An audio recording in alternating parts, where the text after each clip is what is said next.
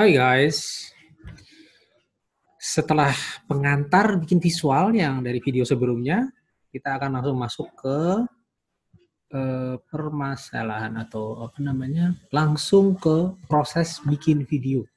Apa sih yang harus dilakukan oleh seorang yang pengen bikin konten video dan langkah-langkah apa saja yang harus dilakukannya.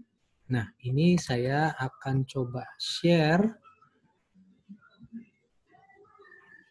beberapa langkah yang tujuannya tentunya untuk memudahkan orang untuk mulai bikin konten video ya. Ini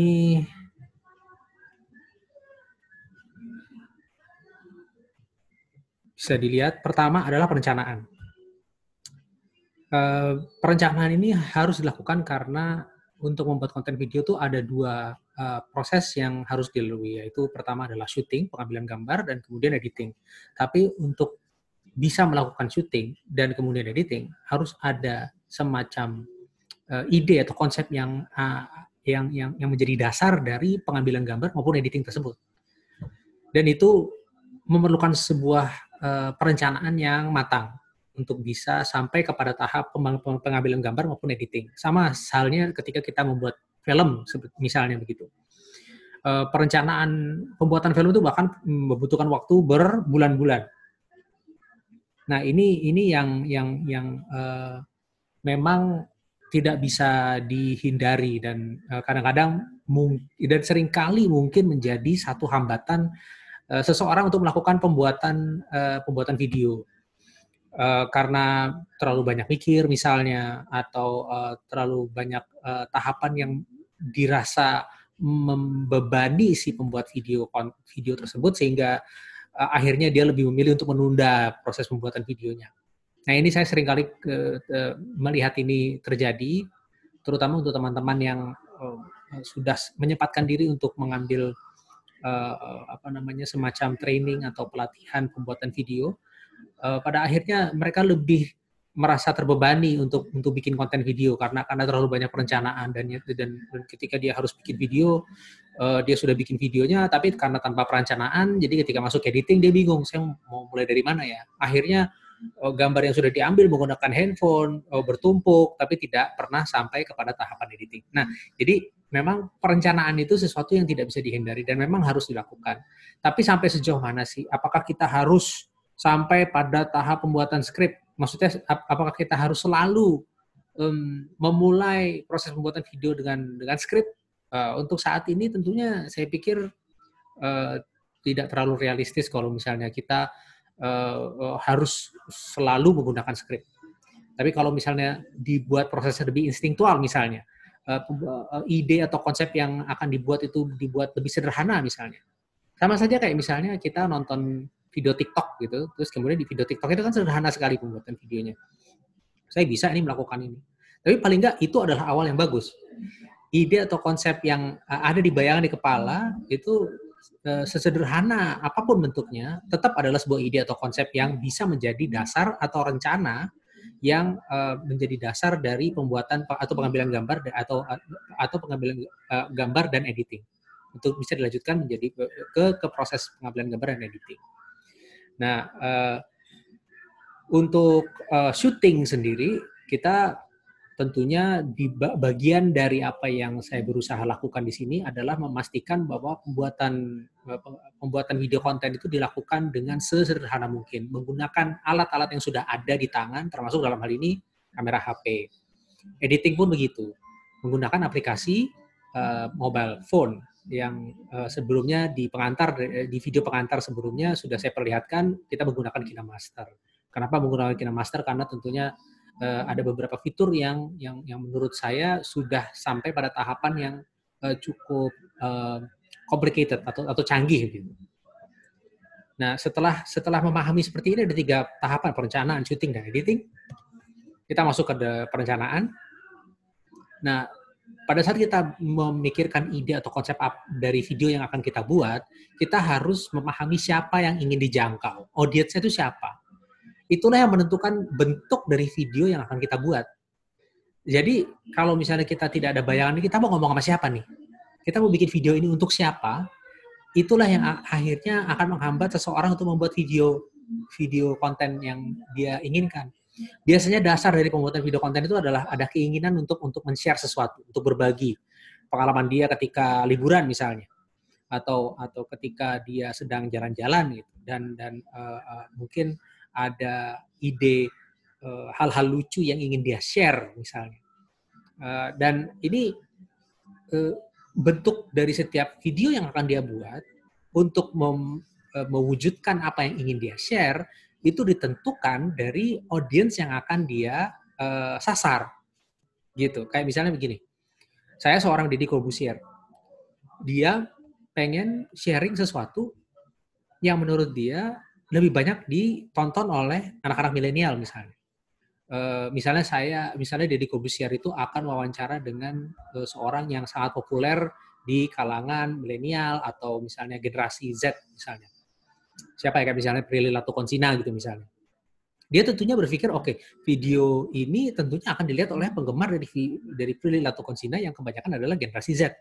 Jadi berarti video yang akan saya akan buat lebih ringan misalnya kontennya, dan lebih bersahabat dalam hal visual gitu untuk generasi Z, ya kurang lebih kayak begitu.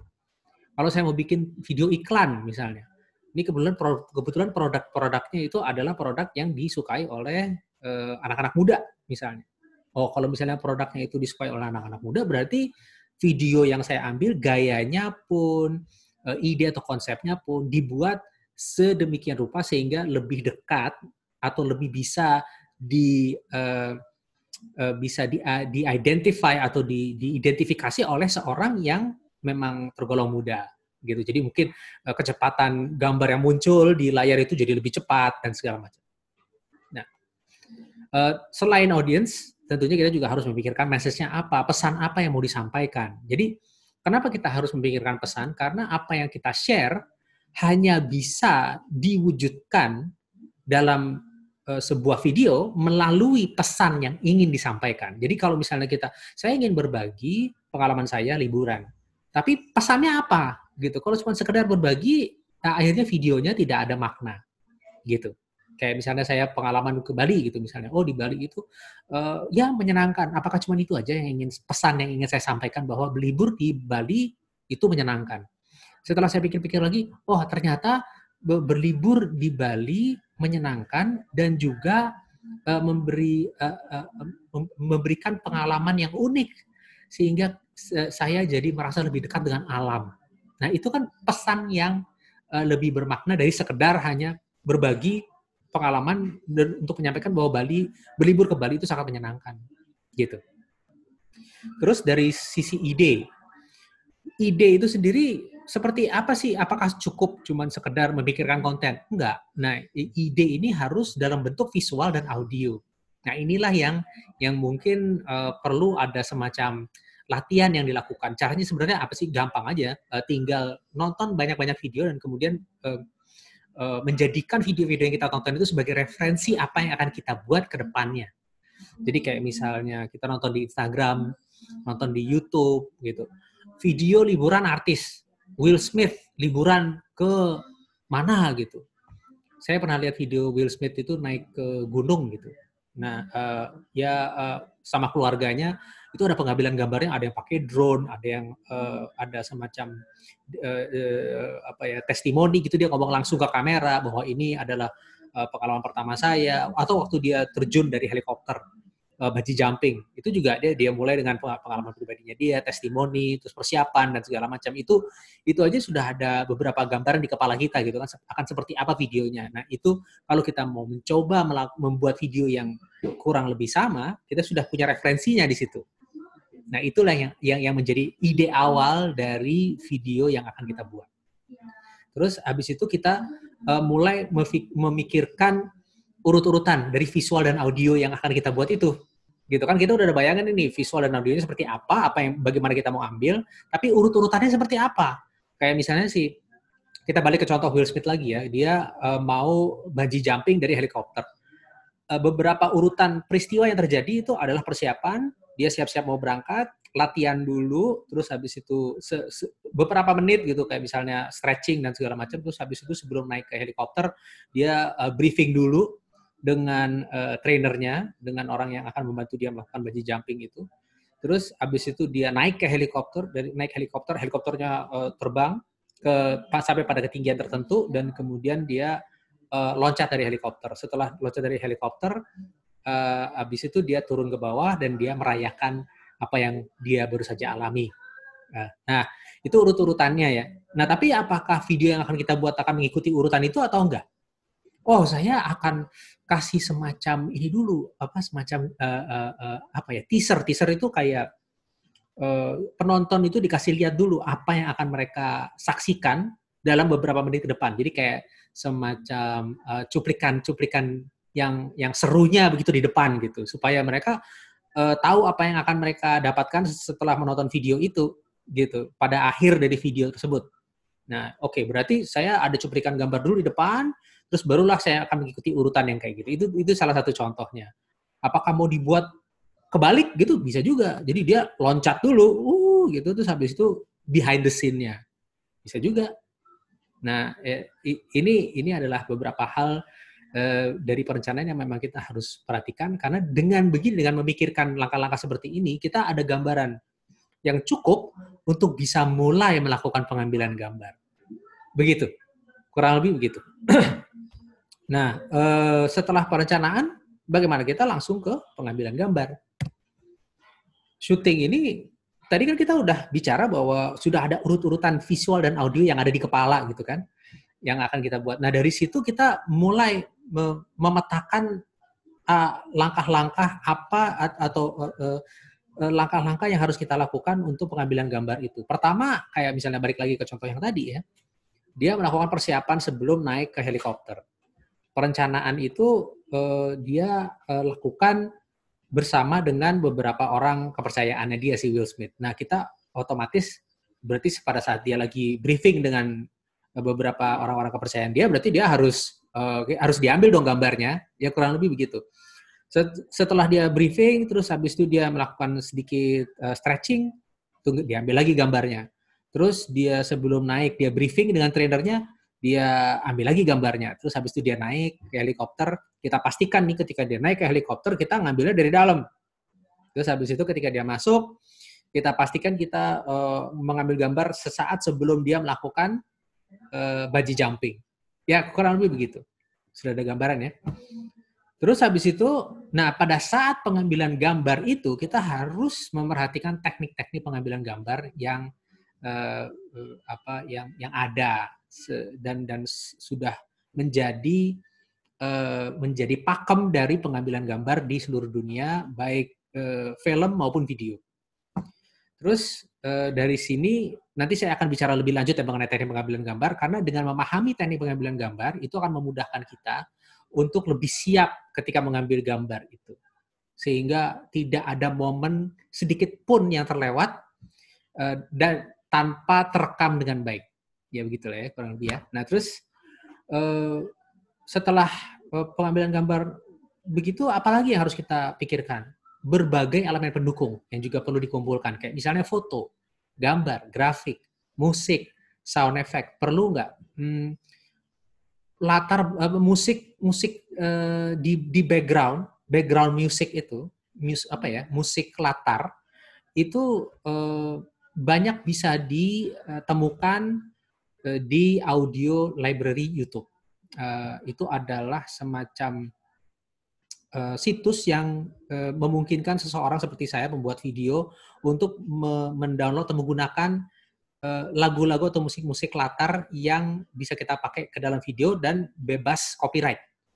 Nah, itu juga perlu dipertimbangkan, karena tanpa itu kita akan kesulitan untuk melayangkannya di media sosial seperti Facebook.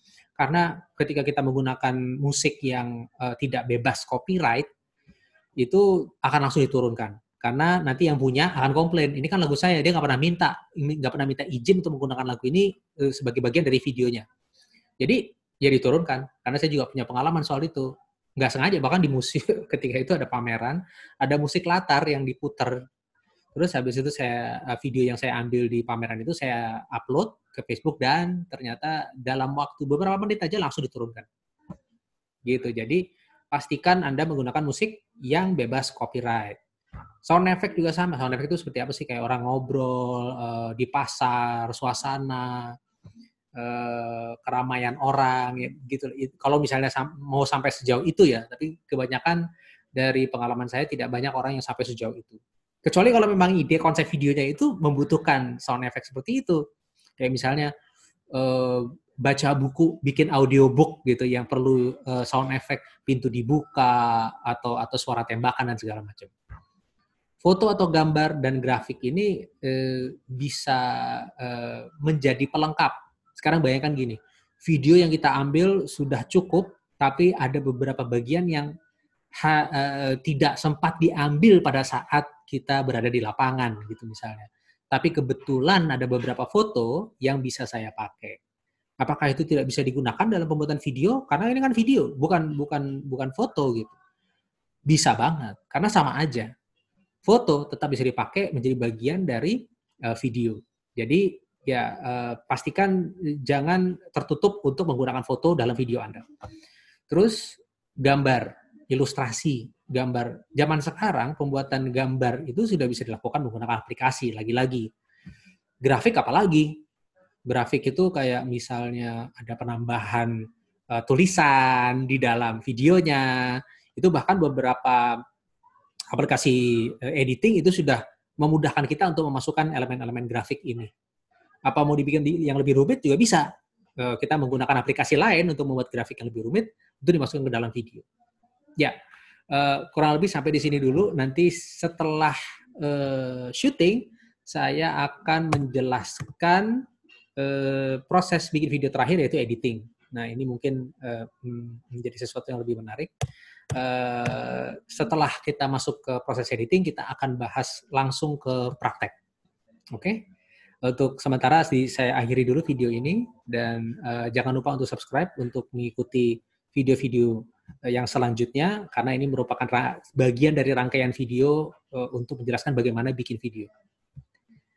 Terima kasih, sampai ketemu lagi di lain waktu.